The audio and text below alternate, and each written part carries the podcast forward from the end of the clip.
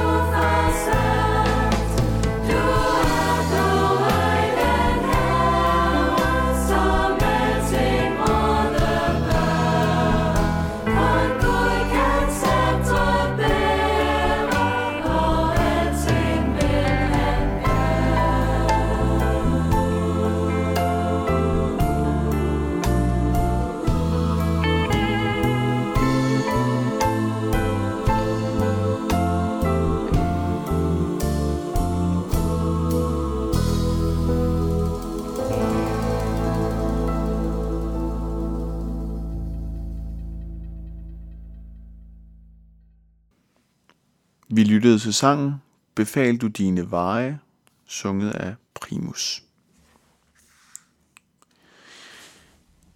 I denne uge har vi set på, at Gud har en afgørende rolle i vigtige faser af livet. Han er skaberen, årsagen til, at vi overhovedet er til. Gud er dommeren, som et hvert menneske skal møde på den sidste dag. Han er frelseren, der redder menneskets ud af dets håbløse situation. Og på den måde møder vi Gud på afgørende steder i livet. Men Gud er mere end det. Som vi skal se på i dag, så fortæller Bibelen også, at Gud er vores hyrde. At være hyrde var et velkendt arbejde i det gamle Israel. Det var et barsk arbejde, hvor man skulle lede forflokken og vogte dem mod farlige dyr dag efter dag. Ofte bruger Bibelen hyrdebilledet om Israels åndelige ledere. Israels folk er forflokken, mens de mennesker Gud havde betroet et særligt ansvar, var folkets hyrder. Problemet var bare, at folkets ledere igen og igen svigtede. En af profeterne fra det gamle testamente, Ezekiel, skildrer det særligt tydeligt. Han levede dengang Israel oplevede deres største nationale katastrofe. At Jerusalem blev indtaget, brændt ned og folket blev sendt til Babylon i eksil. I den forbindelse er Ezekiel et talerør for Gud. Og Gud går i rette med hyrderne. Han går i rette med folkets ledere. De har svigtet og er årsag til den her nationale katastrofe. De har været egoistiske og været ligeglade med forne, det vil sige folket. Som der står i Ezekiel kapitel 34. De svage har I ikke styrket, de syge har I ikke helbredt, og de kvæstede har I ikke forbundet. De bortkommende har I ikke ført tilbage, de vilfarne har I ikke let efter, og de stærke har I underkudet med vold. Men midt ind i den her håbløse situation er det, at Gud han giver et løfte.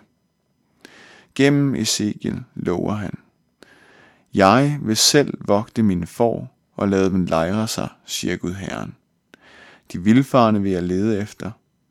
De bortkommende vil jeg føre tilbage. De kvæstede vil jeg forbinde. De syge vil jeg styrke. De fede og stærke vil jeg passe på. Jeg vil vogte dem på rette måde. Gud vil selv være hyrde. Han vil lede folket på rette vis. Og så kan man tænke, det var da godt for Israels folk, men hvad har det med os at gøre i dag? Jo, Gud, han ønsker også at være hyrde for dig i dag. Han ønsker, at du med kong David kan sige, Herren er min hyrde. Jeg lider ingen nød. Måske du føler, at Gud er langt væk. At han da umuligt kan ønske at have med dig at gøre. Måske du føler dig som et får, der er stukket af, væk fra flokken. Men Gud vil meget gerne have med dig at gøre. Hør engang, hvad Jesus siger. Hvad mener I? Hvis en mand har 100 får, og et af dem far vild, lader han så ikke de 99 blive i bjergene og går ud og leder efter det vildfarne. Og lykkes det ham at finde det, sandelig, jeg siger jer, han glæder sig mere over det, end over de 99, der ikke får vild. Således er det jeres himmelske fars vilje, at ikke en eneste af disse små skal gå fortabt. Gud ønsker altså at være din hyrde. Og i Jesus Kristus har han åbenbaret sig som den gode hyrde. En hyrde, der opsøger sin får og er villig til at sætte sit liv til for forne. Det er noget af en hyrde. Og Gud er også hyrde midt i din hverdag, midt i det travle liv, midt i nederlag og kampe, midt i glæder og sejre. Lige der, i alt hvad livet rummer, går Gud sammen med den, der ønsker ham som hyrde i sit liv. Den, der inviterer ham indenfor. Og det er værd at huske på, at fordi Jesus vogter os og er vores hyrde, så betyder det ikke, at vi aldrig kommer ud for fare. Men det betyder, at midt i det farlige, midt i det hårde og midt i det usikre, der går Jesus ved vores side. David siger i salme, 29, salme 23, Selvom jeg går gennem mørkets dal, frygter jeg intet ondt, for du er hos mig. Hvilken Gud vi har. Han er ikke blot interesseret i dit livs begyndelse og afslutning. Nej, han følger dig nøje og leder dig i livet lige der, hvor du er, som den gode hyrde. Det kræver dog, at vi giver ham lov. Og det kræver, at vi giver os tid til at lære ham at kende. Som får ikke har noget begreb om, hvilken vej de skal gå, sådan har vi det heller ikke altid. Men forne kan én ting. De kan lytte til hyrdens stemme og følge den. Og det er også kaldet til dig og mig i dag. At lytte til hyrdens stemme og følge efter. Men for at kunne genkende og følge hyrdens stemme, er vi nødt til at have lært den at kende. Og der er et særligt sted, hvor det kan ske. Nemlig, når vi møder Gud, når vi møder hyrden i hans ord. Der hører vi røsten. Der møder vi ham Og Der bliver det muligt at følge ham, nu her i livet og en dag til evigt liv og salighed. Vi skal nu lytte til sangen Ængsted Hjerte af Hans Jørgen Kærgaard.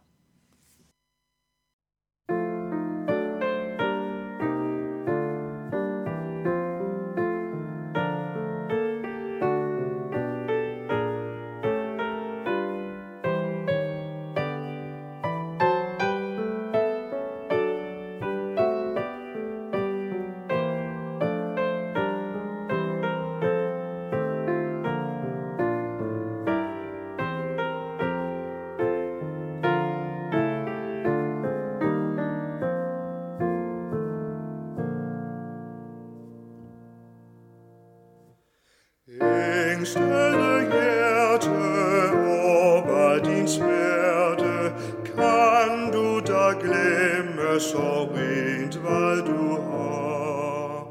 Frelserens venskab, nåde bekendtskab, endnu han lever og er som han var.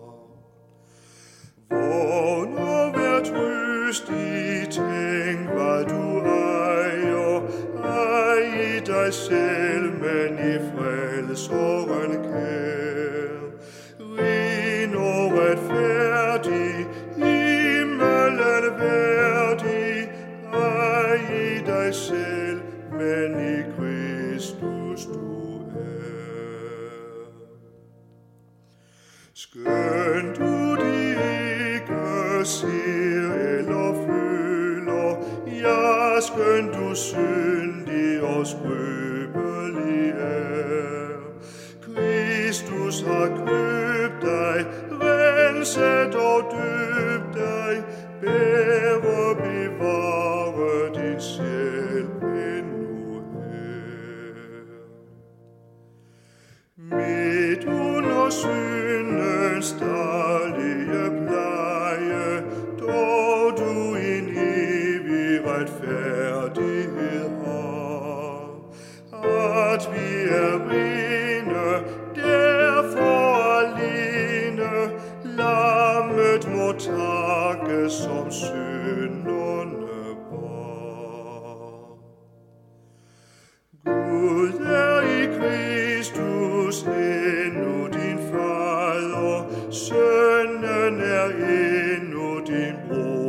så kær. Trofast jo ånden, endnu ved hånden, stedse dig leder, må nok det ej er. Underligt er det kristne at være,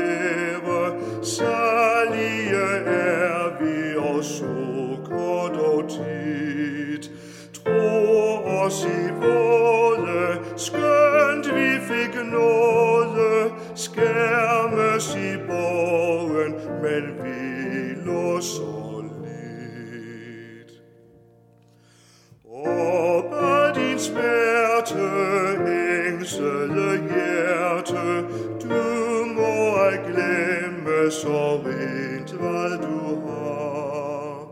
Er du i mørke, stå tørke, Herren, der bliver den samme.